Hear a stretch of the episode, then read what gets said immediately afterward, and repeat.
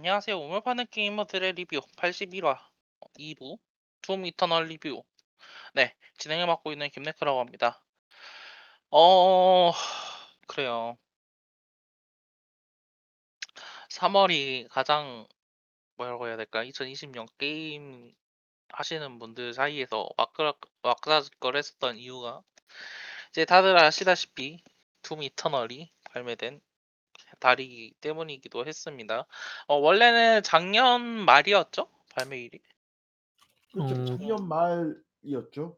네, 그게 이제 연기가 돼가지고 올해 이제 3월 21일, 25, 21일 맞죠? 21일 날 발매가 되는 걸로 듣고 어, 뭐 이제 스위치 버전도 사실 동시 발매 예정되어 있었는데 이제 코로나 바이러스나 여러 가지 사정으로 인해서 또 연기가 돼서 이제 발표가 안 된 상황이긴 해요.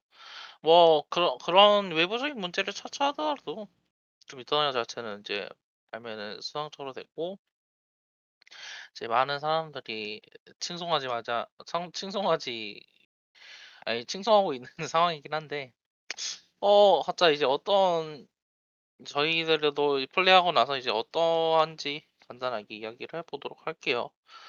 어 일단 간단하게 신업 어 줄거리 어 레비아타 님이 이야기해 주실 수 있을까요? 아 시놉시스가 없긴 없는데 그냥 간략하게 설명 설명드릴게요. 그 둠 이터널은 둠은 2016년에 정식 후속작으로 그 2151년 그러니까 뭐 본작으로부터 그 2016년 이렇게 둠으로부터 시간이 지난 뒤의 이야기를 다루고 시간적으로 뒤의 얘기를 다루고 있습니다.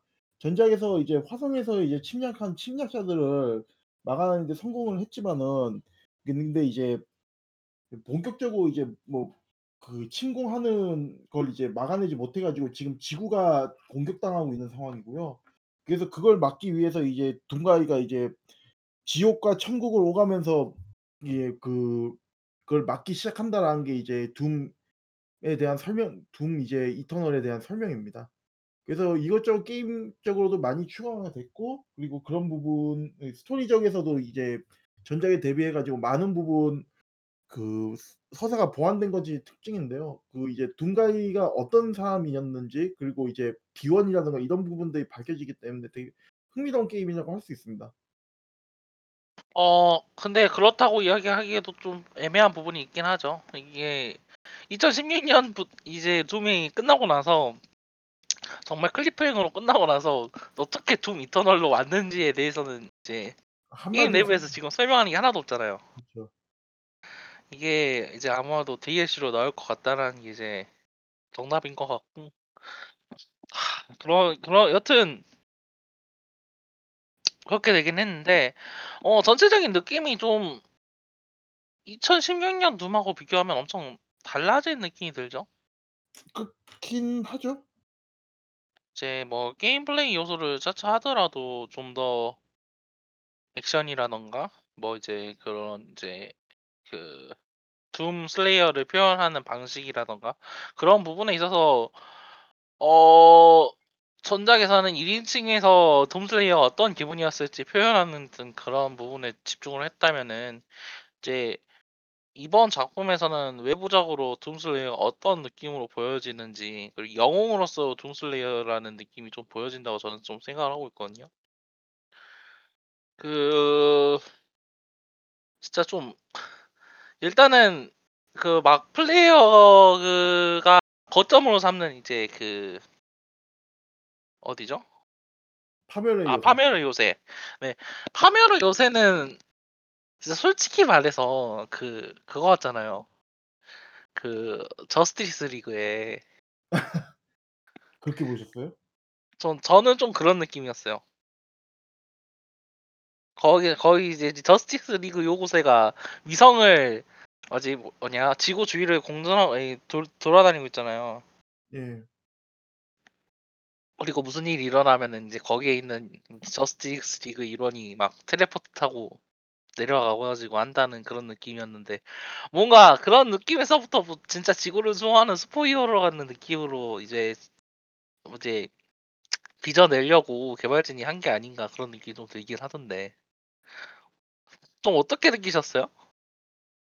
확실히 그런 부분들이 있긴 있죠. 그 뭐야 전작 대비해 가지고 그 뭐야 좀 둠슬레이어의 기원이 밝혀지면서 이런저런 좀 그 뭐야 신비감이 줄었다고 해야 될까요? 뭐 그런 게 있긴 있지만 그 그 대신에 이제 여지껏 나왔었던 그 둠에 나왔었던 그 둠의 그 주인공의 특성 그걸 갖다가 어떻게든 이제 잘 살려냈다라는 느낌도 들고요. 물론 근데 문제는 이제 스토리가 스토리가 가득한 그 스포일러가 가득한 방송이니까 얘기를 하겠지만은 이게 그 스토리가 더 더 커졌잖아요. 이제 맘 끝이 이제 더 커지는 바람에 모르겠어요. 이걸 어떻게 이제 수습을 하 어떻게 이제 다음 판을 이제 짤 건지 그거는 좀 궁금하긴 해요. 수습 아니 어떤 잠깐 무슨 수 무슨 얘긴지 전 저 살짝 놓쳤어요 지금. 왜 이게 커지는 거였나요? 맨 마지막에? Icon of Sin을 물리치고 끝 아니에요?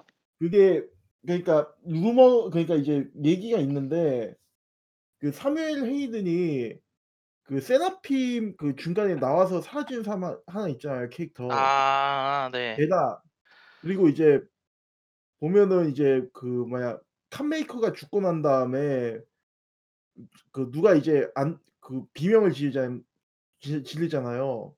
예. 그러니까 그게 이제 어떻게 보면 다음 지금 이제 그 칸메이커 종족도 사실 어떻게 보면은 그 되게 그 뭐라 그래야 되지? 어 Khan Maker 종족도 어떻게 보면은 그런 언그 뭐냐 원래 이제 원래부터 그렇게 막 강한 게 아니라 그 누가 또 이제 키워준 거니까 그 키워준 놈이 대체 누구냐. 그리고 이제 그 뭐지? 사무엘 헤이든이 그 마지막에 Icon of Sin하고 싸울 때 왜 그 예언에 따라서 그 두 타이탄이 이제 겨루게 됐다라고 얘기를 하는데 그럼 그 예언을 한 그 예언은 대체 어디서 나온 얘기냐. 음. 그런 얘기가 그러니까 시스 그 스토리적으로 이제 이제 그 다 이제 설명이 된 게 아니다 보니까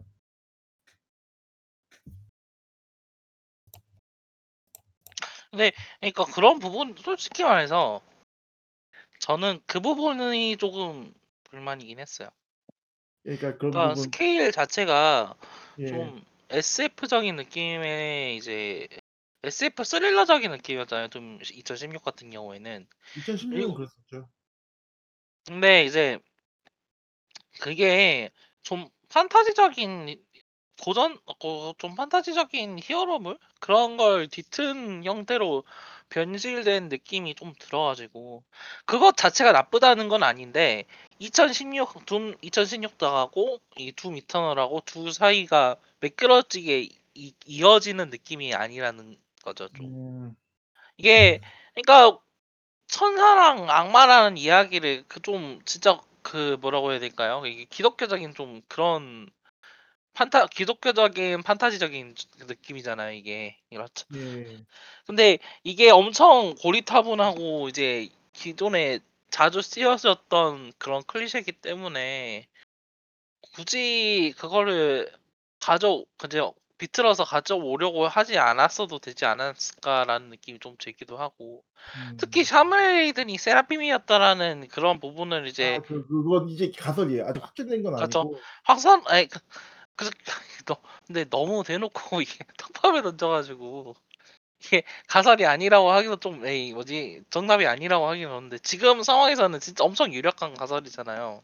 그쵸. 그것 근데 그런 가설의 존재 자체도 이게 그러면은 왜 일 뭐지 좀 2016 년에서는 아니 2016년 둠에서는 왜 진짜 인간을 위해서 막 그런 행동을 하는 것처럼 하고 이게 그 뭐라고 해야 되나 배가 그 인공지능이 화성 기지를 그 뭐죠? 관리하던 AI였잖아요 그냥. 그쵸. 근데 그게 굳이 그 그걸 굳이 이제 막어 굳이 막 죽이라고 이야기를 해 놓고서는 자기 입으로는 그거를 살린 건오 순전히 둠가이 이 둠슬레이어 변덕 때문에 뭐 배가 자체가 보존이 된 거잖아요. 그쵸. 근데 이번 작품에서는 배가 존재 자체가 자기가 계획이었던 것처럼 이야기를 하고 있는 시점에서 좀 진짜 뒤에서 그러니까 게임이 끝나고 둠 2016년에 끝나고 나서 둠 이터널을 그냥 만드는 그러니까 그 사이에 사실 뭐가 있었던 게 아니라 그냥 아 그냥 이렇게 그러니까 전작에 있었던 의문점을 후속작을 만들면서 억지로 끼워 맞췄다는 느낌이 너무 들고 들어가지고 음. 그러니까 좀 그렇죠. 천사와 악마 이야기를 하기 위해서 전작이 괜찮았었던 SF 스릴러적인 느낌을 없애야 될 필요가 있었나라는 느낌이 좀 전 들긴 했었어요. 음. 그 네. 아니 좀 그렇긴 하죠. 그리고 또 막 악마의 사제 같은 것도 왜 전작에는 없었잖아요. 그런 이야기가. 시작부터 누구 한 놈 목 따고 시작하는데 그게 이해가 안 되죠. 그쵸. 왜왜 얘 목을 따고 시작을 하는 건지. 이게 뭐 둠 자체가 스토리가 필요가 없다라고 이야기를 하고 있지만은 사실 스토리라는 게 막 컷신이나 사람의 대사로만 이루어지는 게 아니잖아요. 그거를 그쵸. 엄청 잘 잘 이야기했었던 게 2016년 Doom이기도 하고 이 뭐지 레벨 디자인이라든가 여러 가지 세부적인 소품 같은 것들로 이제 스토리텔링을 할 수 있다라는 게 요즘 FPS나 뭐 이제 그 FPS 정수라고 이야기를 했었던 Doom 2016에서 느낄 수 있었던 부분인데 그런 부분에서 장점이 사라진 것 같아 좀 아쉽긴 한데 뭐 중요한 건 그게 아니잖아요. 문제는 중요한 건 누가 codex에 뭐가 적혀 있고 뭐지 스토리가 어떻게 되고 그런 게 아니라 액션, 게임 플레이, gun play라고 이야기를 할 수 있을 것 같네요. 어 이번 작품은 전작과 비교해서 좀더 어 몬스터 행동 방식이 다양해지고 약점이란 게 적극적으로 추가됐잖아요. 예. 어 막 이제 둠 둠슬레이어 loadout 자체도 엄청 늘어나고요. 네 그 무기 자체가 막 엄청 늘어난 건 아닌데 그 여러 가지 특성이라든가 그 변형된 그 있잖아요. 그 뭐죠? 무기 옵뭐 무기 예. 옵션이요. 네 무기 옵션. 무기 옵션 같은 경우에도 어 각자 개성이 생기고 또 약점을 정확하게 찌를 수 있는 그런 게 많이 생기곤 데다가 이제 그 막 flame 이이 뭐지? 이름을 까 이름을 계속 용어가 기억 안 나요. Flame Belch였죠? 네 Flame Belch. Flame Belch 그리고 이제 그 뭐지? 빙결 수류탄, 일반 수류탄, 네. Blood Punch 막 여러 가지 시스템이 추가가 되면서 엄청 복잡해지고 또 상황 아니 상 적재적소에 이제 어떤 행동을 해야 되는지가 중요해진 게임이 됐는데 일단 각자 플레이하시면서 어떤 느낌이라 어좀 어떻게 느끼셨어요? 게임이 그 전작이 그 뭐야 둠 이 이 과거 구작 그걸 갖다 둠을 갖다가 그걸 어떻게든 그 현대적으로 재해석하려고 음 했던 게임이라고 생각하면은 이거는 둠 2016 에서 자기네들이 이제 아쉬웠다고 생각하는 부분 그걸 갖다가 채워 보려고 많은 노력을 기한 게임이라고 생각을 하거든요. 근데 이게 네. 대부분 한 90% 정도는 잘 작동을 하는데 100%는 제대로 작동한다고 말을 하기 좀 힘들 것 같아요. 왜냐면 이게 게임이 일단 엄청나게 up up-tempo 게임이 되다 보니까 사람을 피곤하게 만드는 부분도 어느 정도는 있고요. 예. 그리고 이제 뭐 계속 이제 저희가 얘기를 하겠지만은 몇몇 메커니즘은 저그막 그렇게 썩 괜찮다는 느낌이 안 받아요. 특히 머라우더. 음. 뭐 머라우더는 진짜 아 진짜 이거는 악의적인 그런 느낌이 느 들어지는 평가를 받고 있기도 하고 이게 한데 그러니까 이제 네. 그 이야기는 저희들 그 아는 사람들끼리야 이게 뭘 하고 싶은지는 대충 감이 오는데 근데 문제는 이제 그렇다고 해 가지고 이게 되게 효율적이었냐 잘 만들어졌냐라고 하면 그것도 아니긴 하죠. 그쵸. 이게 이제 일단은 근데 게임 플레이 측 그러니까 그 뭐죠? 건 플레이 측면에 있어서만 일단 한정해서 이야기를 일단 해 보죠. 예. 어뭐 이제 약점을 찌르고 막 그런 식으로 게임 플레이를 요구 이제 기본적인 플레이가 그렇게 진행이 되잖아요. 예. 이제 뭐 이제 그 뭐지? 바 방어가 필요하면 암호가 필요하면 막 플레이 벤치를 쓰라든가 막 그런 이제 어 총알이 필요하면 전기톱을 바로 쓰라든가 이런 이제 그 어떤 상황에서 뭘 해야 되는지가 명확하잖아요. 네. 이런 부분이 어 발전이라고 생각을 할 수가 있을까요? 전작에 저는 비해서? 발전이라고 생각을 해요. 그 기존의 그 게임들이 그 대부분 triple 아니 기존 게임이 아니죠. triple A 게임들이 대부분 이제 어그 뭐야 어느 정도 이제 수준이 되면은 그냥 이제 플레이어한테 슈퍼 플레이를 요구 를 할 수 있게끔 그냥 이제 능력을 많이 주 그러니까 파워를 인플레 시켜 파워만 인플레 시켜 주는데 이번에 이제 나온 그 둠 이터널 같은 경우에는 플레이어 파 플레이어 일단 기본 2016에 비해서 둠 가이가 그렇게 강하진 않아요. 왜냐면 이제 기본 뭐 이것저것 nerf된 것들이 있어 가지고 그 네. 쉽게 이제 막 생각하면 쉽게 그렇게 막 아무 생각 없이 내지를 수 있는 것들이 그렇게 많지 않고요. 특히나 이제 rocket launcher 같은 경우가 많이 약해졌죠. 그리고 근데 그것과 별개로 이제 대신에 그 선택지를 늘려주면서 "니네들이 뭐 이런 이런 선택지를 갖다가 생각하면서 하면은 게임을 더 이제 능동적으로 적극적으로 이제 풀어나갈 수 있어."라는 식으로 이제 게임을 디자인을 했기 때문에 그런 부분은 확실하게 되게 많이 나아졌어요. 그리고 특히 이제 그 기동이나 이런 부분에서 입체적인 움직임을 갖다가 강조하는 게임이 돼 가지고 되게 움직일 때 그 거치적거리는 게 없어요. 그 물론 그렇게 안 움직이면 또 게임에서 이제 죽기 십상이니까 그쵸. 계속 이제 그 움직여 주는 그런 게 센스가 필요하긴 한데 게임이 전반적으로 이제 좀 자유롭게 움직이는 걸 갖다가 가 강조 자유롭게 움직이고 플레이어가 능동적으로 생각을 하고 플레이어가 판단을 해 가지고 게임을 풀어나가게끔 해 한 부분들이 있기 때문에 그런 부분도 전작에 비해서 많이 나아졌다고 할 수 있습니다. 음. 그 어 히라노스님은 어떻게 생각하시나요? 어 좀 너무 많은 요소가 생겼다고는 생각도 들긴 하는데 그 이렇게 좀 너무 너무 많죠. 너무 너무 많은데 반대로 그거를 잘 활용만 할 수 있으면은 게임이 좀 그 훨씬 재미도 있고 그 쉬워지기도 해요. 근데 그거를 잘 못하면은 인제 반대로 게임이 재미가 없고 많이 어려워지죠. 그렇죠. 이 그 이동하는 것도 이동하는 게 요소가 맵에 되게 많이 산재해 있고 또 그 뭐라고 해야 되나? 무기도 무기랑 적의 상성이라든지 그한 가지 무기만 못 쓰게 그 탄약도 좀 그렇게 해 놨고 자원 관리도 인제 아까 얘기했던 프레임 벨치라든지 뭐 아니면은 그 글로리 킬이라든지 그런 거를 잘 판단해서 쓸 수 있도록 그래 가지고 좀 되게 정신이 없긴 해요 게임이. 가만히 있으면 안 되고 그렇게 그 여타 다른 FPS처럼 엄폐하고 정조준해서 쏘고 그런 게 아니기 때문에 그 되게 날아다니고 뛰어다니면서 싸워야 되고 그러지 않으면 죽는 그런 게임이죠. 그래서 어 그렇게 그 아드레날린 올려가면서 하는 게임이 좋다 하는 사람한테는 좋을 텐데 그러지 못하는 사람한테는 그니까 '나는 마음에 드는 무기 하나만 쓴다.'라든지 뭐 그런 사람이면은 좀 좀 별로일 수도 확실히 있을 것 같은 생각이 들긴 해 해요. 안 맞는 게임이긴 하죠. 그런 그런 네. 이제 그런 플레이어들에게는.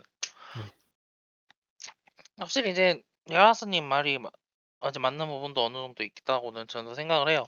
저는 이제 건플레이가 진짜 전체적으로 무기를 하나만 쓸 수가 없어요. 진짜로. 그렇죠. 탄약 네. 자체가 엄청 적게 나오고 어 이게 적극적으로 싸워 나가면서 탄약 총알이 떨어지면 그러니까 전작에서는 애들을 죽이면은 조금씩 탄이 떨어지긴 했거든요. 근데 이번 작둠 이터널에서부터는 진짜 적 적을 죽이면은 총알이 잘 안 나와요. 그냥 필드에 있는 걸 제외하고는 진짜 플레이어가 직접 전기톱으로 썰어 가지고 그쵸. 총알 피냐타를 열어야 이제 그 총알을 먹을 수가 수급할 수 있게 돼 가지 있는 거라 이제 전기톱 자체가 조금 위상이 그래서 전작에서도 전기톱을 이용해 가지고 이제 총알을 수급하는 것 자체는 맞았는데 그 이상으로 전기톱 그 연료를 모아 가지고 까다로운 적을 한 번에 없애는 방향으로 운영을 했었던 게 있었잖아요 전작에서는. 그쵸. 근데 음 근데 그런 부분이 이제 확실히 이제 후반부에 추가되는 Crucible이라는 슈퍼 무기에게 위상이 넘어가고 이번 작품에서는 인제 뭐지 연료 하나는 시간이 지나면 꼭어네 시간이 지나면 다시 차오르게 바뀌는 대신에 어 전기톱으로 썰 수 없는 적이 생겼고 웬만한 적들은 웬만한 센 적들은 전기톱 연료 3 개를 모아야 쓸 수 이제 한 방에 그쵸. 죽일 수 있는 방식으로 바뀌어 가지고 음 총알 수급을 위해서는 최대한 모든 무기를 사용해 가면서 진짜 할 이제 플레이를 하도록 하게 만들어져 졌다고 하는 게 맞는 것 같아요. 좀 센 mob 2-3 마리 남아 있으면은 약한 mob들 남겨 두고 뛰어다니면서 네.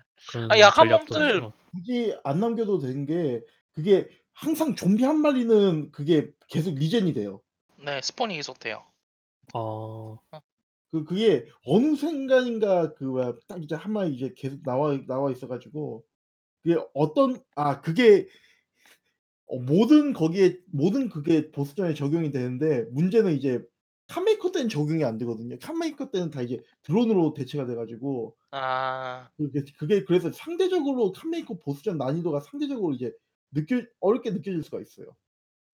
아 어 지 아니 그 일단 그런 부분에 자체가 좀 이제 이 개발 개발진들이 엄청 그러니까 말씀 플 레비아탄님이 말씀하신 대로 힘을 엄청 준 거잖아요 플레이어한테. 그쵸. 그만큼 플레이어가 고난에 그 플레이어가 힘들어야 할 만한 고관을 엄청나게 생 신경 써서 디자인을 해서 집어넣어 놨고 어 근데 아그 스테이지 arena에서는 그 반드시 regen이 되는 것 같지는 않은 것 같던데. 아. 아니에요, 확실히 아니에요. 반 반드시 regen이 됩니다. 아 그런가요? 예. 네. 그게 되는 데가 있고 안 되는 데가 있는 인상을 받았거든요. 그 되는 데는 진짜 그 데 그 regen이 되고 있다는 느낌이 확실히 받는데 근데 그런 식이면은 그 구석 스테이지를 clear하면은 그거를 뭐 스테이지를 그러니까 clear했다 스테이지 clear 예. 바치가 예. 기존이 그 총알맞이 악마 있죠? 그 codex 예. 들어가면은 이제 총알맞이 악마라고 하는 애들은 카운트를 안 하고 그 수 heavy 악마랑 super heavy 악마를 자 다 잡았는지가 카운트가 돼요. 아 그럼 그걸 다가 잡으면은 다 사라지는 거예요 걔네들은? 걔네들은 그냥 잡mob으로 남아 있다가 알아서 픽하고 죽어요. 아 그런 식이구나. 좀 인제 특정 아니 특정 구간이라고 하기도 그렇고 그 그 뭐죠? 그 그 그 그 hidden encounter 그거 있잖아요. 예. 그 hidden encounter에서는 아마도 그 아니 hidden gore nest에서는 아마도 이제 그 mob들이 자연 regen이 안 되긴 하는데 그거 같은 경우는 좀 이제 좀 더 논외긴 해 가지고 자세히는 안 들어가 그러니까 있고요. 저는 그 그 스테이지 전투에서 좀 규모가 큰 전투면은 이 전투가 인제 끝났을 때 그런 잡mob이 거의 남아 안 남 안 남아 있는 경우가 대부분이다 보니까 '아 regen이 안 되나?' 이런 식으로 생각을 했고 근데 그런 좀 음. 규모가 작은 전투 같은 경우에는 그 남아 있더라고요 그 잡mob들이 전투가 그어그이 일단은 잡mob 예. 자체가 respawn이 안 되는 건 아니에요. 근데 이제 그 넓은 경우 map이 넓은 경우에는 이제 예. 구석에 있는 mob이 안 보이다가 혼자서 알아서 죽은 거겠죠. 그쵸, 일 그쵸. 그래 네 이거 가지고 게임 디자인 자체가 엄청 그러 그 총알을 항상 먹을 수 있게 해 놓으려고 한 것 같긴 하더라고요 이게. 총알이 없으면은 진짜 아무것도 안 되니까. 예. 예전에는 어떻게든 주먹으로 때려 가지고 뭐 뭐 어떻게든 할 수는 있었는데 그것도 이제 본작에서는 이제 blood 키 blood punch로 이제 넘어가 버리니까. 주먹 펀치 자체가 엄청 약해졌죠. 그쵸. 그 이렇게 이제 역할 분담 해 가지고 저 역할 분담을 하는 만큼 적도 이제 아 역할 분담을 해서 등장을 하는데 이게 엄청 그 뭐죠? 그 적들 이야기를 해 보죠. 이제 적들이 진짜 막 약점 부위도 생기고 해 가지고 플레이하면서 '얘는 어떻게 생사 상대해야 되지?' 그걸 빨 얼마나 빨리 학습해야 되는지가 이제 게임의 난이도를 좀상 좌지우지한다고 생 생각하거든요. 예를 그러니까 예예. 예 네네. 얘기하세요. 말씀하세요. 예. 아니 말씀하세요. 그 그 공중에 떠다니는 애 있잖아요. 걔가 뭐 카코데몬? 카코데몬인가? 예, 네네. 걔는 나오는 즉즉 그 폭탄 넣어서 잡아줘야 되고 안 그러면은 너무 그쵸. 그냥 한타가 아프기 때문에 아픈 것도 있고 인제 걔네가 원거리 공격을 하면은 한 번에 많은 총알을 쏘는 것도 있고 근딜도 아프고 걔 어느 순간 뒤에 있어서 한 대 맞으면은 이제 또 체력 없으면 낼 정도로 많이 아프더라고요. 어 순식간에 당화 가지고 깨물기 하고 진짜 예, 그쵸. 골 때리죠. 그거 예. 그래서 진짜 그 대신에 근데 말씀하신 제 대로 제거가 되게 쉬워요, 걔는. 그쵸. 그래서 그 나오는. 족족 그냥 보이자마자 바로 잡아야 되고 그거 말고 또 그 거미 그 이름이 뭐였지? 걘그 같은 경우는 그 아라크노트론. 예, 빠르게 그 포탑을 제거해 주는 게 답이죠. 그쵸. 왜냐면 빠르게 어. 이동해 오면서 계속 딜을 넣기 때문에 그렇게 해서 예. 네. 진짜 빠르게 대응을 해야 되는 적들이 많아요. 그 약점을 공격해 가지고. 뭐 거의 헤비 건마들은 전부 다 약점이 하나 이상은 있는 걸로 근데 없는 나와 애들도 사실 없는 그쵸. 애들도 있그 뭐냐 드레드라이트라든가 헬라이트. 걔들은 근데 이제 그 걔들은 진짜 그 뭐죠? 막 체 체인검 갈아 버려 가지고 아 갈아 버리라는 느낌으로 존재하는 것 같기도 하고. 그 어느 분은 그렇게 얘기하더라고요. 그거는 걔네들은 그걸로 잡는 거라고. 그 기가술탄이요? 아니요. 블루 블루 뭐야 블러드 펀치. 블루리필 아. 충전해 가지고 한 방에 그렇게 때려잡는 거고 사이버 맨큐에스 같은 경우에도 그게 이제 원래는 맨큐버스 원반 원폰 원본이 그 팔 박살을 낼 수가 있잖아요. 그쵸. 근데 이제 사이버 맨큐버스 되면은 갑옷돼 가지고 이제 박살 못 내잖아요. 그쵸. 그래서 그거 그걸 걔를 blood 이제 펀치로 네. 예. 그래 그러면 이제 최대한 빨리 잡아야 되니까 blood punch로 그러니까 때려 잡아라. 그게 답이다. 그렇게 이야기를 하시더라고요. 어 근데 blood punch도 사실 옷만 벗겨 주고 데미지 자체는 이제 또 넣어 줘야 돼 가지고. 근데 그 그거 있잖아요. 그좀 네. 플라즈마 스톰에서 그 레이저 아 그 한 놈 잡는 거요? 예. 그 고주파. 뭐 그것도 어? 방법 중에 하나 아닐지.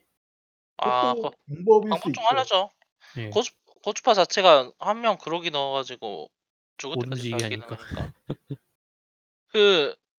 그막 그래요. 진짜 막 그 핑키처럼 뒤잡아 뒤잡 핑키 진짜 핑키처럼 모든 몹이 핑키 비슷하게 됐어요. 어떤 상황에서는 어떻게 해라라는 그런 그런 이제 규율. 이게 그래서 하나 하나 등장하면 쉽죠. 근데 점점 개가 그쵸. 나오죠. 저저 섞여서 나오니까 악랄해져요. 막 이제 한 번에 에 간번에 갑자기 사이버 맨큐버스 3 마리랑 아니 뭐지 맨큐버스 3 마리랑 카코데몬 2 마리가 등장을 해 가지고 수류탄을 먼저 까서 카 아니 뭐지 맨큐버스 팔 까고 있는 동안 카코메온이 다 다가와 가지고 물어뜯는 경우도 있고. 막 이제 진짜 아 전체적으로 자기들이 무슨 게임을 만들었는지 잘하는 것 같아요. 진짜 이거 제일 악랄한 건 슬레이어 관문이겠죠. slayer 관문이 진짜 아니 아니 slayer 관문도 그게 그게 slayer 관문은 이제 우리가 '어떻게 할 수 있지.'라고 할 수 있다라는 걸 이제 에이 '이 정도는 할 수 있겠지.'라고 이제 그 뭐죠? 수학 익힘책 같은 거예요. 그거 그거는 이게 그냥 스테이지가 수학책이면 수학 익힘책이 이제 slayer 스테이지고 slayer 관문이고 master level이 진짜 대학 대 대학 수 대학 수학.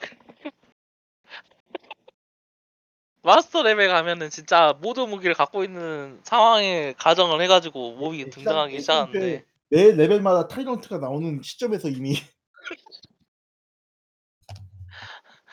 아니 그 아니 진짜 서 일단 일단은 슬 말씀하신 대로 slayer 플레이를 한 slayer 관문을 플레이하면은 진짜 '아 이걸 어떻게 깨지, 어떻게 깨지.' 막 이 생각이 계속 들잖아요. 근데 그쵸. '깰 수 있다. 에아 이렇게 하면 깨지는구나.'라고 이 생각을 하고 이제 깨 깰 수가 있는데 master level 가면 이 이쯤 되면 뭐냐 게임 뭐지 뭐지 이거 누구죠? 이드가 이드의 베데스다가 우리를 싫어하는 게 아닌지 이드 소프트웨어가 근데 레이 그거 아예 말씀해 주세요. 아 네. 이드 소프트웨어가 레이지 2 안 사줘 가지고 욕을 하고 있는 게 아닌지 생각이 들 정도로 그렇게 되는데 어뭐 진짜 근데 전 진짜 이렇게 조합을 해가지고 나오는 것 자체는 엄청 머리를 잘 쓴 것 같긴 해요. 제 생각에는 어, 좀 어떻게 생각하세요? 그 일단은 그 아마도 이런 이 그 둠 2016 만들 때부터 '이런 게임을 만들어야겠다.'라는 어떤 그런 생각은 하고 있었던 것 같긴 해요, 전반적으로 게임 음. 구성이. 음. 근 근데 이제 긴가민가 하겠죠. 왜냐면 이제 둠 2016도 사실은 좀 아슬아슬했으니까 게임 자체가. 왜냐면은 네. 그 그 이전에 이제 둠이 그렇게 썩 상태가 좋은 상태의 게임이 아니었으니까. 둠 3가. 둠 시리즈가.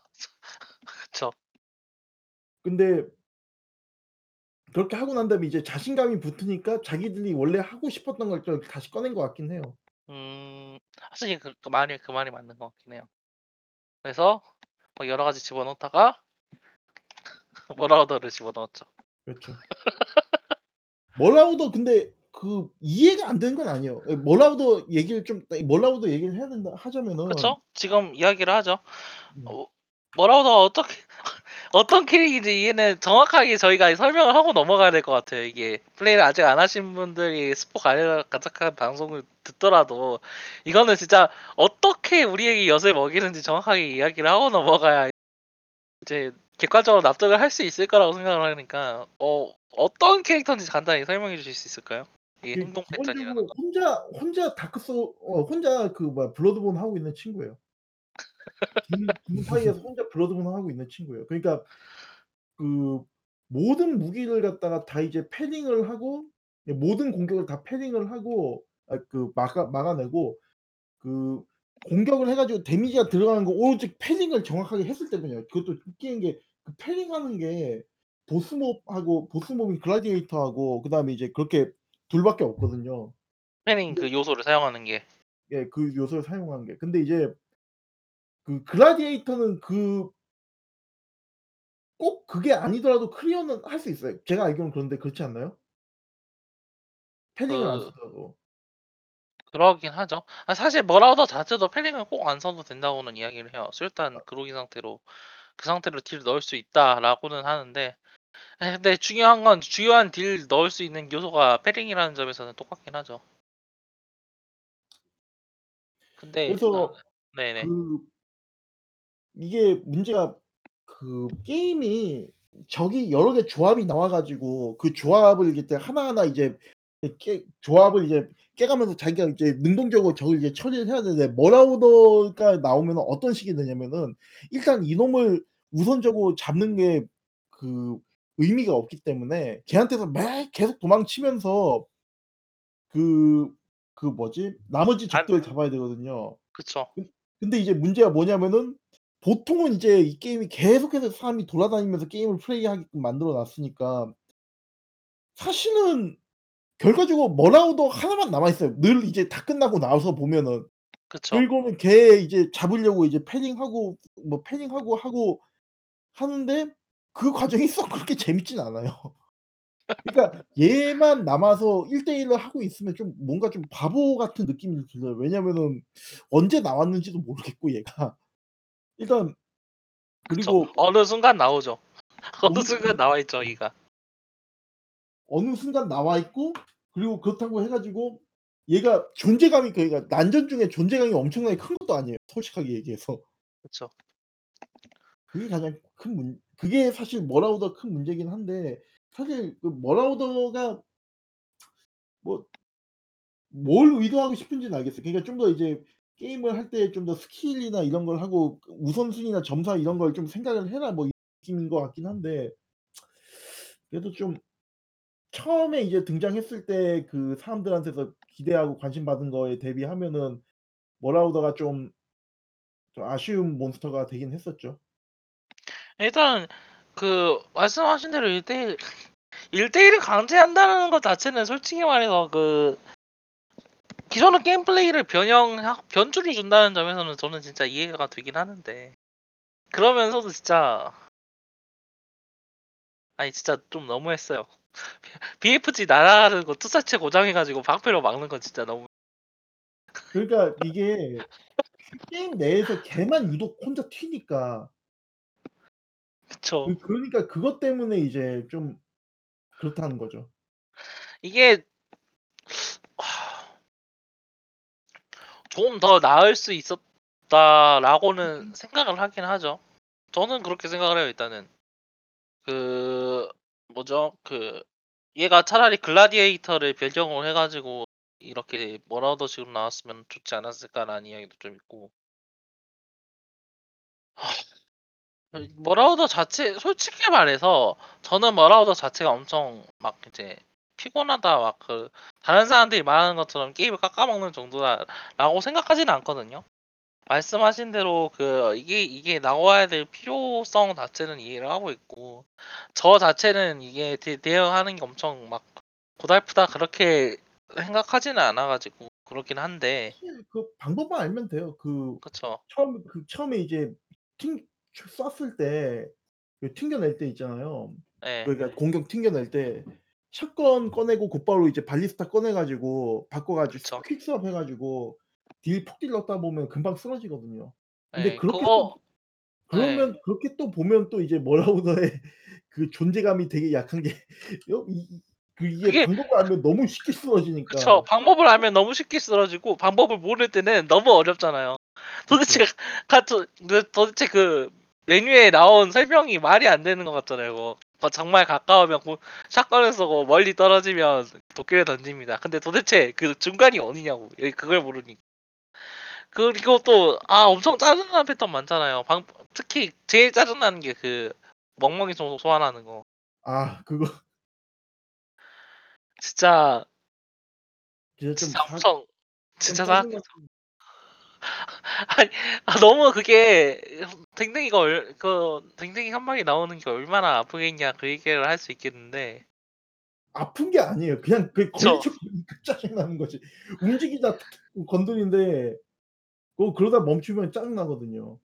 난이도 놀 난이도가 올라가면 진짜 그거 한 번 물리면 뭐 절반 피가 절반 날아가고 그래서 그걸 잡자니 뭐냐 뭐라 하다가 갑자기 동기 던지고 막 진짜 플레이어가 짜증날 수 있는 요소를 전부 집어넣은 것 같긴 해요 진짜. 그러 그럴 일부러 그렇게 넣은 것 같기도 하고. 좀 너무 나갔다는 느낌이 드는 요소긴 하죠. 그 이드 소프트웨어가.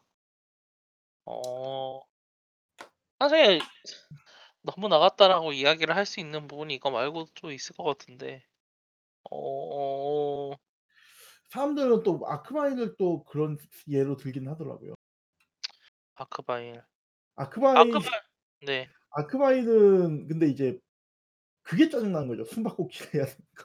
그쵸 그 이게 나올 나올 때 그 어떤 특정한 시 시그널을 주고 나오는 게 아니라 근데 이제 머라우더 같은 경우는 때려잡다 보면 걔만 남으니까 걔만 잡으면 되는데 그 아크바인은 때려잡 때려 잡다 보면은 아레나가 안 끝난 안 끝난 안 끝나니까. 그쵸 또 스폰될 때 이상하게 불꽃으로 스폰되기 시작하면은 아크바일이 있다는 눈치는 그쵸. 그 들긴 하죠 네. 그 근데 아크바일 자체가 사실 전작에 있었던 서머너를 대체하는 캐릭터잖아요 저기 그쵸.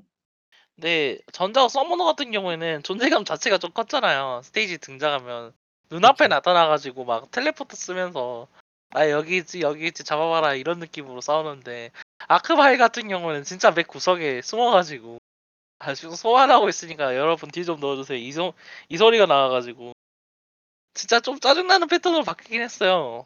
얘는 굳이 이렇게 바뀌지 않았어도 괜찮았을 것 같은데 제 생각엔 좀 그러거든요. 그리고 심지어 이렇게 게임 몬스터 중에서 가장 방어적인 놈이다 보니까 그 그쵸. 뭐 뭐지 방어막도 치고 뭐 이것도 하다 보니까 되게 손 손이 가고 좀 짜증 나는 놈이긴 해요. 아 진짜 걔가 바걔저 아크바일 잡으려고 이제 달아가고 있는데 누구죠? 그 뚱뚱한 애? 맨큐버스. 아니 아니요. 걔 말고 칼카스 그 방어막 쓰는 애 있잖아요. 갑자기 아. 방어막 하는 애. 걔 나와 가지고 총알 맞고 있고 아니 근데 이게 중요한 건 가장 중요한 건 이게 이드 소프트웨어가 아 이렇게 이- 우연히 이렇게 한 게 아니라 진짜 의도적으로 집어넣었다라는 게 타겟은 진짜 의도적이긴 하죠. 그쵸. 여튼 솔직히 말해서 그래서 나쁜 쪽으로 보나 좋은 쪽으로 보나 플레이를 정말 잘 플레이어 행동을 잘 이해하고 있다라고 볼 수밖에 없는 것 같아요. 사람 짜증나게 만드는데 도가 텄어요 진짜. 진짜로. 그 뭐죠? 어, 뭐 이제 이렇게 바뀌면서 막 이제 여러 가지 부분에서도 좀 많이 변화된 게 있는데 그 뭐죠? 아, 수집 요소. 수집 요소도 좀 많이 변화가 됐죠? 예. 특히 이제 막 그 단순히 이제 그냥 그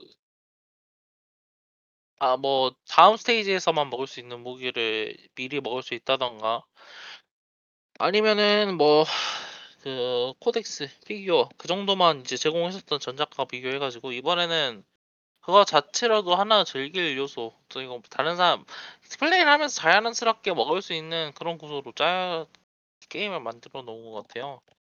뭐 예를 들어 어 어떤 걸 말씀하시는 건지. Cheat code 같은 거. 아 특히 cheat code. Cheat code가 그렇고 아예 그 수집 요소 자체도 엄청 커다랗게 보여주잖아요. 커다란 노란색 물음표로 딱 띄어져가지고 아 그건 맵. 지나갈 때마다 그쵸 맵에서 지나갈 때마다 볼 수 있게 해놓고 또 뭐 그 그런 이제 수집 요소들을 모아가지고 막 맵 특히 막 그 OST 모아가지고 그 파멸 요소에다가 가- 걸어놓으면 직접 들을 수 있는 것 자체가 엄청 적극적으로. 모아보라고 이야기를 해본 것 진짜 예.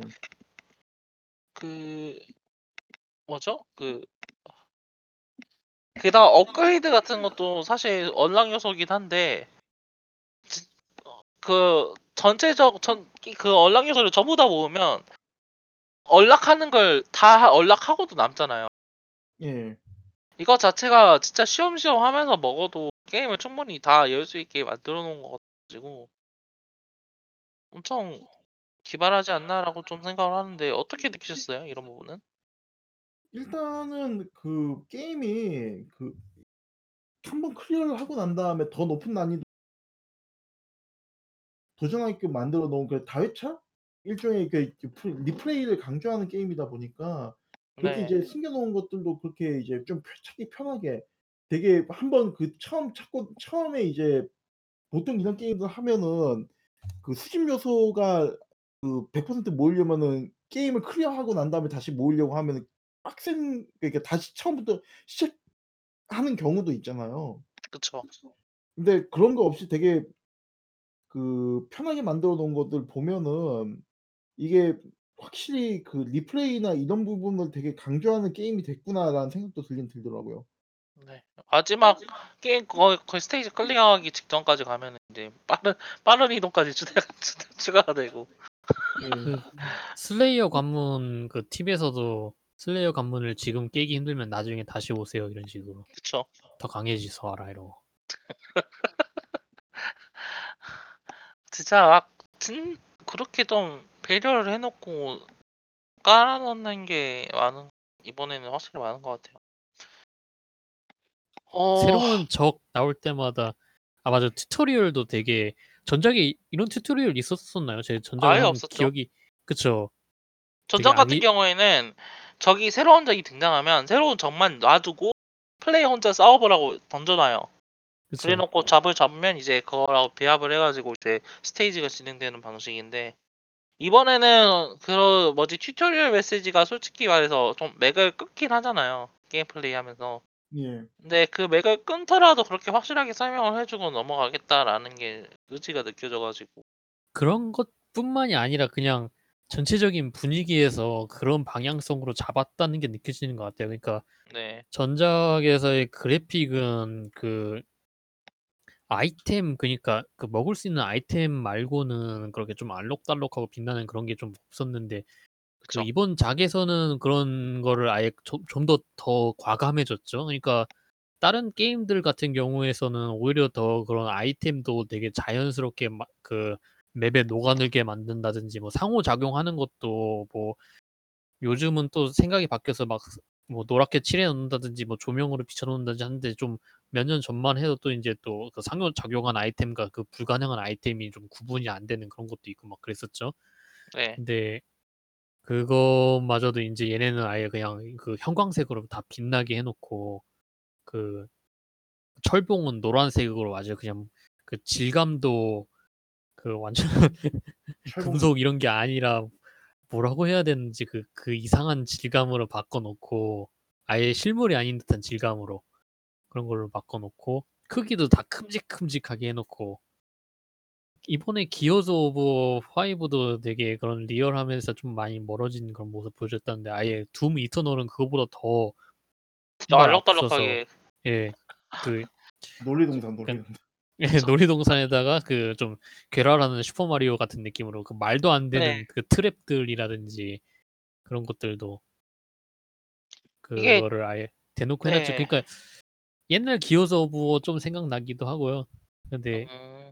그런 거는 아예 자기네들 방향성을 정확하게 파악하고 그런 것 같아요. 그 다른 게임들 무작정 차기작은 더 그래픽이 더 리얼하고 좋아야 한다 막 그런 거라기보다는 자기네들 게임의 장점이나 재밌는 부분을 정확하게 파악하고 이런 부분은 확실하게 이렇게 표현을 해야 된다라는 거를 그래픽 부분에서도 그렇게 방향성을 잡아 잡아간 것 같아요. 음. 진짜 머리를 잘 썼다라는 이야기를 몇 번을 해야 되는지 모르겠는데. 어 진짜 그 확실하게 그 아케이드 약한 느낌으로 이런 이런 부분에서 아케이드 했다 해줬다라고 이야기하시는 분들도 많은 것 같아요. 그렇게 이제 어 뭐지 아이 뭐 수급할 수 있는 아이템 변화라든가 그어 UI가 그 좀 더 아 솔직히 말해서 UI 부분에 있어서는 칭찬하기 힘들 것 같긴 해요. 저는.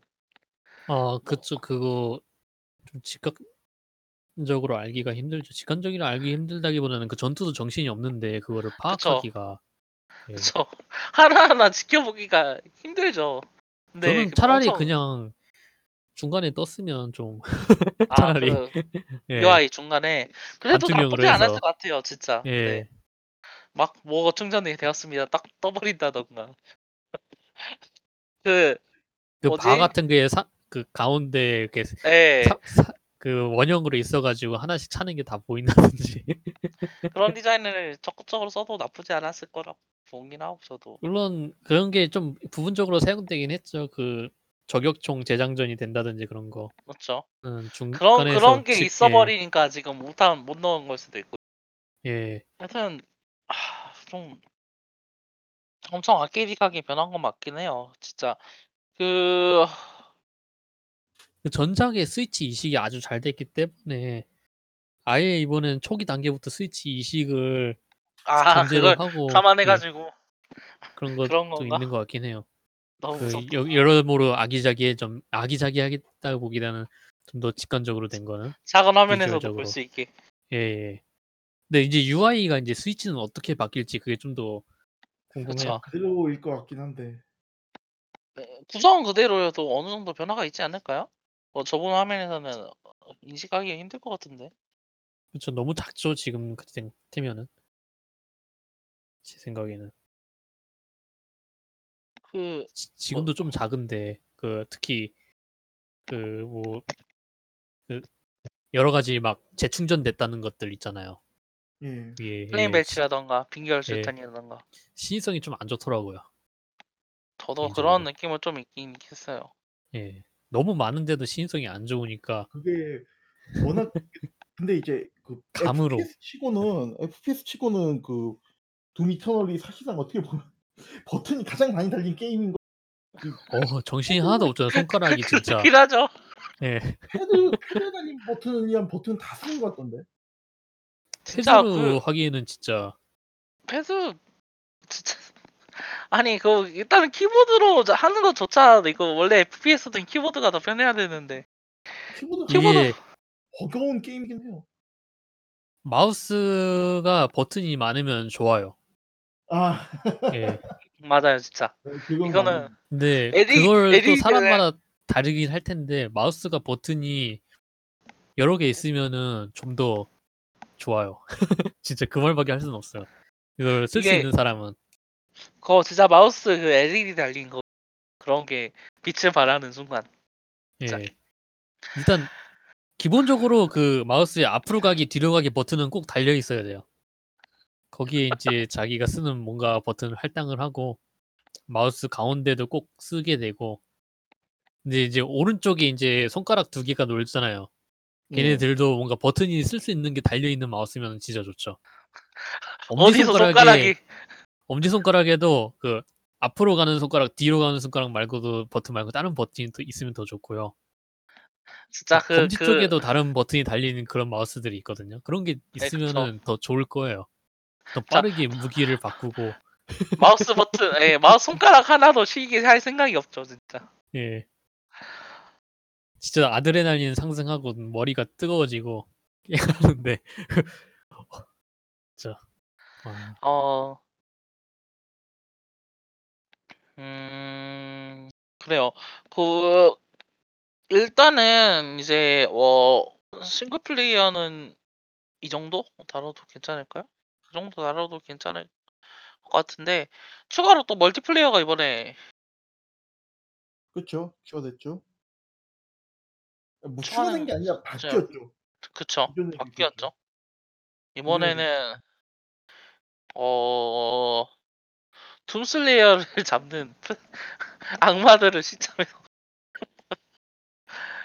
비대칭형 멀티플레이어 요소로 이제 요소가 도입이 됐는데 어 콘솔 쪽에서는 악마가 너무 세 가지고 nerf가 되었다고 하더라고요.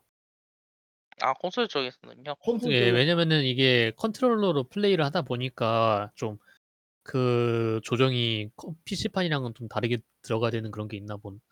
아. 예. 뭐 근데 그런 걸 어 일단은 플레이해 보신 분 있으세요? 저는 아직 플레이는 안해 봤거든요. 저도 아. 플레이는 아직 안 해 봤어요. 음. multiplay를. multiplay를 해 봤는데 생각외로 그 둠 어 뭐야 둠슬레이어로 하는 게 그렇게 쉽지가 않아요. 아. 똑같 일단은 일단 컨트롤 자체는 똑같나요? 둠슬레이어로 하면? 그건 똑같아요. 근데 완전히 무장된 상태로 나오 아 완 그러니까 완전히 무장된 상태로? 예. 완전 무장. 어. 그래도 어려워요? 그래도 어려워요. 그러니까 살짝 그 그 뭐야 싱글 플레이의 느낌하고 달라요. 그래 가지고 그거 지 적응하는 게 좀 힘든데 문제는 이제 그거 적응하고 있을 시간을 안 주니까 상대가. 음. 그러니까 그런 게 악마는 좀 비교적으로 플레이하기가 또 좀 쉽기도 하잖아요. 그 상대적으로 숫자도 있고 그러다 보니까 쉬운 편이긴 하죠. 음. 이 정도는 돼야 이제 악마가 할해해볼 만하다. 이런 이야기 같기도 하고. 어어 근데 어 좀 어 느낌 자체는 어땠나요? 저는 음 괜찮은 것 같아요. 왜냐면은 그 기존 이제 둠 그 2016 멀티가 그냥 이제 그 뭐냐 퀘이크나 그쪽 그쪽 멀티를 갖다가 그냥 좀 이제 콜옵하고 좀 섞어 가지고 되게 좀 무난무난하게 만든 게임이긴 그거가 이제 어떻게 보면 되게 특색이 없긴 없죠. 근데 이제 그런 음. 특색 없는 걸 갖다가 어떻게든 이제 특색을 잡아 가지고 둠만의 멀티플레이를 만들고 만들겠다 이거를 확실하게 이제 의지를 보여준 거다 보니까 저는 되게 괜찮다고 생각을 하고요. 네. 그리고 그 음 전반적으로 이제 좀 전략적으로 게임을 플레이하 플레이를 해야 되는 부분이 있어요. 왜냐면 같은 경우에는 이게 단계별로 그 라운드별로 해 가지고 자기 업그레이드를 해야 되기 때문에 그 업그레이드를 어떻게 할 건지에 따라서도 이제 그 게임 진행되는 부분이 좀 달라지긴 하거든요. 그 음. 그 리고 이제 또 게임이 어떻게 보면은 싱글 플레이보다 어렵다고 얘기를 할 수가 있는 싱글 플레이에서 하고 달리 그 악마가 둠한 둠 둠슬레이어한테 이제 debuff를 거는데 뭐 아이템 못 먹는 debuff 뭐 이런 것도 걸기 때문에 상대적으로 난도가 좀 빡세긴 빡세요. 그래서 어떻게 음. 보면은 좀 이제 싱글에서 '나는 할 만큼 했다.' 하는 사람은 그 멀티 넘어가서 해도 되게 도전적으로 게임을 할 수 있어서 그런 부분은 괜찮을 거라고 저는 보고요. 그 전체적으로 진짜 어 전작에서 멀티플레이어가 안 좋았다는 평을 고치려고 신 신경을 쓴건 맞는 것 같긴 하더라 하네요. 예. 이야기를 들어보면은 진짜 그 다만 정 근데 이제 문제는 이게 비대청 비 비대칭이다 보니까 네. 그게 그 멀티를 아마 지금 현황이 어떻게 되는지는 저는 잘 몰라요. 근데 확실한 거는 그게 막 쉬 밸런스 맞추기는 좀 어려울 거라는 인식이 이 이 인식이 있긴 있어요. 음. 개인적으로는 '굳이 멀티를 밸런스를 맞춰야 되나.'라는 그런 게 있 좀 있긴 해요, 제 생각에는. 근데 이제 문제는 이게 이게 두 명이서 한 명 다 그쵸. 다굴을 치는 그거다 보니까 그쵸. 그 막 이 플레이어 좀 입장에서는 좀 어려울 수 있는 부분이 있긴 있거든요. 좀 데드 바이 데일라이트 그 느낌 그런 식으로다가 도 있을 것 같고 그쵸. 잘못하면. 어 비다 비디 데 데바데는 그래도 그런 비대칭에서는 좀 잘 된 편 아닌가요? 잘 성 흥행은 됐는데 이제 싱글 그 뭐야 밸런스가 맞느냐라고 하면 그것도 별예 솔로 queue가 아니라 이제 다인 queue로 돌린 아 역시 그 뭐지? 살인마보다 생존자가 더 유리하죠. 그런 게 있긴 그쵸. 하죠. 그쵸. 생존자가 그게 생존자가 살인마를 요린하는 게임이어 가지고 거의 지금 지금 그렇게 됐다고 하더라고요. 그 일단은 게임이 기본적으로 그 뭐라 그래야 되나 그 살인자는 살인자 생존자 그러니까 살인자에 비해서 생 아니 생존자에 비해서 살인자에 대해서 그 요구되는 피지컬이나 그런 게임 이해 숙련도가 훨씬 더 높은 것처럼 보이더라고요, 전반적으로 평을 봤을 때는. 뭐 그런 부분 보면은 확실하게 좀 그 생존마 그런 얘기가 나와도 그렇게 이상하지 않은 그런 게임인 것 같긴 하고요. 음. 이볼브도 솔직히 비슷한 문제를 해결하지 못해서 그 그런 데인데 너무 이 상태가 심각해 가지고 이볼브는 그런 거였죠. 그니까 랜덤 팟으로 모이면은 몬스터가 너무 센데 이게 또 팀 팟으로 모이면은 hunter가 너무 세 가지고서 게임이 어떻게 밸런스가 맞춰지지가 않더라고요. 밸런스도 안 맞을 뿐더러 그그 게임 술 컨셉도 되게 술래잡기가 그 너무 게임 컨셉도 되게 이상하긴 하죠. 누가 진짜 정확하게 그러니까 저도 이볼브 진짜 오래 하긴 했지만 정확하게 그걸 요약을 해 놨는데 그 대체 왜 몬스터는 그 계속 이제 도망다니다가 어느 순간에는 다시 돌아와서 그걸 갖다가 발전기를 헌터는 그걸 갖다 왜 그걸 쫓고 있고 그러니까 이런 구조 자체가 막 직관적이진 않죠. 근데 음. 이제 그쵸. 둠 같은 경우에는 그게 되게 직관적으로 구성이 돼 있기 때문에 이게 되게 예 잘 만들었다고 할 수가 있는 거고요. 그 그래요. 네. 방어막을 쳐 가지고서는 전투를 하는데 그 내내 몬스터랑 헌터랑 제대로 싸우는 것 같지도 않고 방어 막 풀리기만 어떻게 존버하게 이런 느낌이라서 그좀그 전투를 그러니까 진짜 자기가 이 그러니까 몬스터가 그렇긴 하긴 한데 문제는 이제 뭐 그렇죠. 이제 그런 게임이긴 하죠. 진짜 설명하기 되게 애매해요. 그 뭐라 비대칭이라는 게 될지. 만들기가 되게 어려운 것 같아요. 그러긴 할것 같아요, 진짜. 어 그래요. 결론적으로는 이제 둠 이터널 발매가 되고 여러 가지 나오고 이제 어 저 어느 정도 이제 분석 전체적으로 저희 가 한 번 훑고 이야기를 해본 것 같은데 어 정리를 간 이제 간단하게 해 보는 것도 지금 예 정리를 지금 간단하게 해 보죠, 한마디로. 어 간 어떤 뭐죠? 둠 이터널 이제 전작으로 발매되고 이제 4년 뒤에 발매된 신작인데 어 다들 한마디로 줄여 가지고 이 게임을 어때 어떤 게임인지 그리고 또 추천하고 싶으신지 아닌지 이야기를 해볼 수 있예예 한번 해 보도록 해 보죠. 일단은 음 제가 먼저 할까요? 아 예. 편하신 대로 하세요. 네네. 일단 저는 엄청 추천할게요.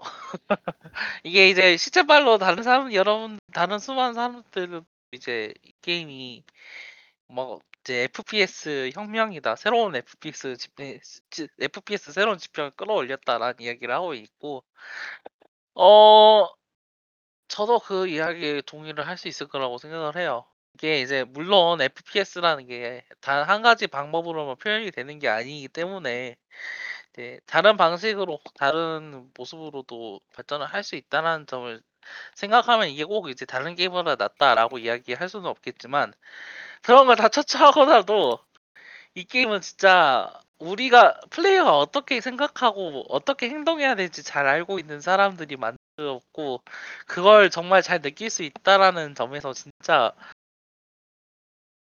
네, 진짜 세계에 한 번씩 나올 수 있을 만한 그런 게임이라고 저는 좀 생각. 그래서 FPS 이렇게 늘 FPS를 적극적으로 즐기시는 분들이라면 진짜 놓치지 말아야 될 게임이라 이야기 이렇게 얘기를 하고 싶어요. 어 다른 분들은 어떻게 생각하시고 있나요? 일단 저부터 얘기를 할게요. 그 네네. 젠지학 같은 경우에는 이게 기존에 이제 죽었던 프랜차이즈를 사실상 이제 되살릴 정 되살리는 역할을 했어 가지고 예 어쨌든 그 둠이라는 그 프랜차이즈를 이제 다시 이제 리메이크한다 그런 느낌이었다면은 요번 그 둠 이터널은 어떻게 보면은 이제 둠이라는 포맷으로도 '우리는 이런 걸 할 수 있다.'라는 그런 자신감이 좀 드러나는 작품이고 그리고 그런 점에서 봤을 때 이제 게임이 되게 과격한 부분들이 많고 그런 부분에서 더 재밌는 부분들이 있긴 있어요. 그거 그래서 저도 일단 추천을 하고 물론 저는 근데 이게 이 게임이 막 이렇게 혁명적이라고 보긴 좀 힘든 것 같은 게 이미 2016도 2016에 기반하고 있는 게임이고 2016은 또 1990 년대 나왔던 둠을 또 기반으로 하고 있으니까 그쵸. 사실 어떻게 보면은 이게 먼하먼 길을 돌아와서 이 다시 그걸 갖다 이제 둠을 하고 있는 셈이거든요. 그쵸.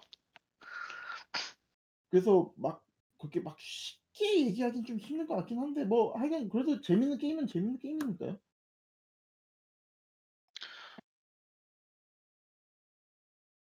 그 네. 히 히라스 님은 어떻게 생각하시나요? 저는 그니까 뭐랄까 되게 뭐 형용하기가 좀 어렵긴 해요. 그니까 되게 많은 요소가 들어 있어요. 그 이동만 해도 그 double jump도 되고 double dash도 되고 뭐 그리고선 지형 지물에도 이동 요소가 되게 많고 그런 것뿐만 아니라 인제 그 자원 수급하는 것도 되게 많고 이제 무기도 인제 옵션이 2 가지씩 달려 있는 데다가 룬에다가 뭐 방어구 업그레이드에다가 되게 많죠. 그쵸. 그런데 이게 그렇다고 이 게임이 그런 중심이 없냐 그니까 그 게임들을 보면은 그 게임을 플레이하는 유도하는 중심이 되는 기믹이라는 게 그런 게 있잖아요, 중심 기믹. 예를 들어서 뭐 피어 같은 경우에는 뭐그 슬로우 모션이죠. 시간 시간 슬로우 모션 이런 게 있고 뭐 저스트 코즈에서는 그 뭐라고 해야 rappelling. 되나 rappel이라고 해야 되나 그런 거를 쓰게 하는 그런 게 있고 아니면은 뭐 에이펙스 같은 경우에도 각 히어로마다 그이 쓰게 하는 gimmick이라는 게 있고 그런 게 그러니까 어떻게 보면은 둠 슬레이어라는 하나의 캐릭터랑 그 그런 뭐 아니면은 다른 게임에서는 그 지형 지물이라든지 그런 게 전부 다 들어간 거거든요. 그래서 근데 중심이 없다고 하기에는 그러니까 쓸데없는 게 하나도 없어요. 그러니까 이 게임을 죽지 않고 플레이를 하려면은 그걸 다 써야 돼요.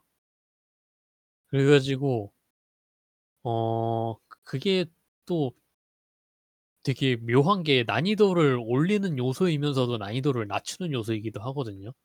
그쵸. 예. 그거를 못 쓰면은 난이도가 높아지는데 그걸 다 쓰면은 또 난이도가 굉장히 낮아져요. 아 그건 굉장히 것 같아요. 굉장히까지는 아니고 낮 낮아지는 편이긴 하죠. 못 그 안 쓰는 것보다는. 사람이 그래서 생각하고 반응하는 만큼 거두는 게임인 것 같아요. 예. 네. 그래서 어 진짜 빡겜 하는 사람은 좋은데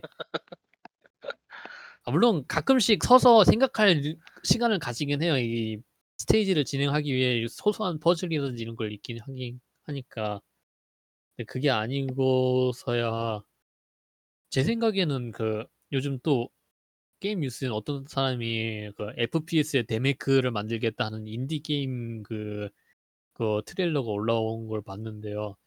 음, 저는 어 데메크 좋아하는 사람이면은 이 게임 좋아할 것 같아요. 뭐 그러니까 진짜 데메크 같은 느낌이긴 하죠. 막 여러 가지 방어 무기가 막 훅 가면서 피 껴가면서 예, 갖가지 막 스타일 점수만 안 올라간다 뿐이지. 근데 아니 그게 또 스위치 버전에서는 제가 봤을 때는 전작도 그- 아케이드 모드가 처음엔 없었다가 추가된 사, 사례가 있어요. 예, 그렇죠. 예, 예. 그러니까 이번에 이제 master level 전부 추가되고 나면 arcade mode도 추가되지 않을지도 좀 생각하고. 있- 아 다- 이번에 좀 예. 막 battle pass 비슷한 것도 집어넣고 한 거 보면 전체적으로 이거 좀 마, 전- 많이 들어다가 많이 넣다 보면은 꼭 계륵 같은 그런 게 있길 마련인데 이거는 하나하나가 다 핵심이라서 다다 넣. 다, 다 넣었는데 다, 다 중요해 이런 느낌이라 너희들이 뭘 원할지 몰라서 아니 너희들이. 원하는 걸 다 알아서 다 넣었어 다 그, 그, 뭘 원할지 몰라서 일단 다 넣었어가 아니라 너희들이 원하는 걸 다 하니까 다 넣었어 이런 느낌이에요. 너희들이 원하는 건 다 넣고 다, 다 완벽하게 넣었다. 어, 완벽하진 않지만 뭐 다 필요하게 넣었다. 그래서 되게 정신이 없지만 정신없게 해야 되는 게임은 그런 느낌이긴 해요. 그래서 그게 또 재밌고요. 예. 네. 예, 추천 그러면은 이라스님도 추천?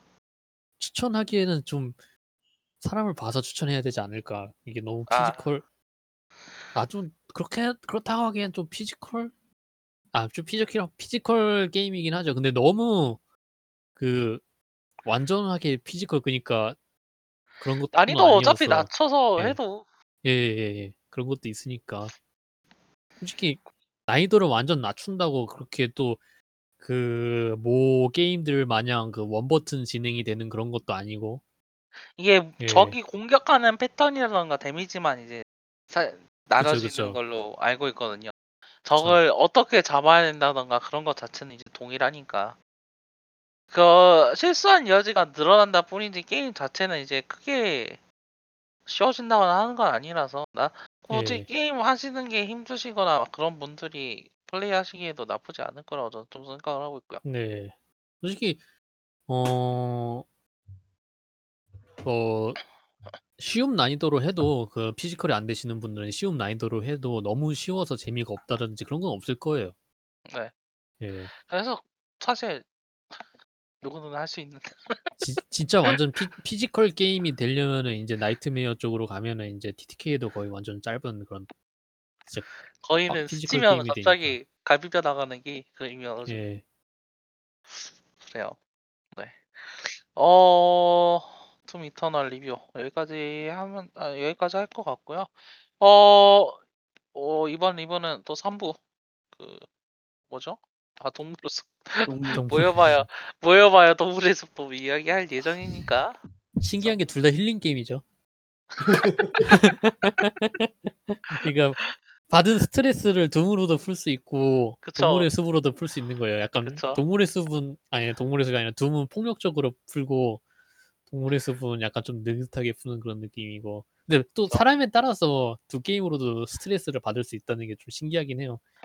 그러니까 그래요. 그 이 사람이 가지고 있는 재능상 그, 그 압도적인 폭력까지만밖에 안 되는 physical인데 어떻게든 nightmare를 깨겠다고 이제 몸을 비틀기 시작하면은 이제 스트레스를 받기 시작하는 거고. 그 어떻게든 이 그 슬레이어 관문이 나오는 족족 깨겠다 그런 자기보다 좀 약간 좀 버거운 난이도로 플레이하고 있는데 그런 거면은 이제 스트레스를 받기 시작하는 게임이 될 수도 있는 거고 동물의 숲도 이제 빡겜 하게 되면은 스트레스를 받는 게임이 될 수도 있으니까 그게 사람이 이제 좀 게임을 어떻게 하냐에 따라서 뭐 그렇게 달라지는 것도 좀 재미있긴 해요 그런 요소 정도 그래요. 아 그리고 또 이제 초반에 이제 빡치는 부분이 둘 다 검이라는 점 아, 그렇긴 하죠. 예. 이거 완전 가뜩 게임 아니야. 히- 힐링 힐링. 한 나라시에 태어나 이제 한 나라시에 죽을 것으로 맹세한 이제. 네 그렇습니다. 그러면은 어 저희 이제 오늘 파는 게이머들의 리뷰 80이라 2부는 여기까지 하고 있고요. 3부 모여봐요 동물레스으로 다시 뵙도록 하겠습니다. 네 잠깐만 어디 있어?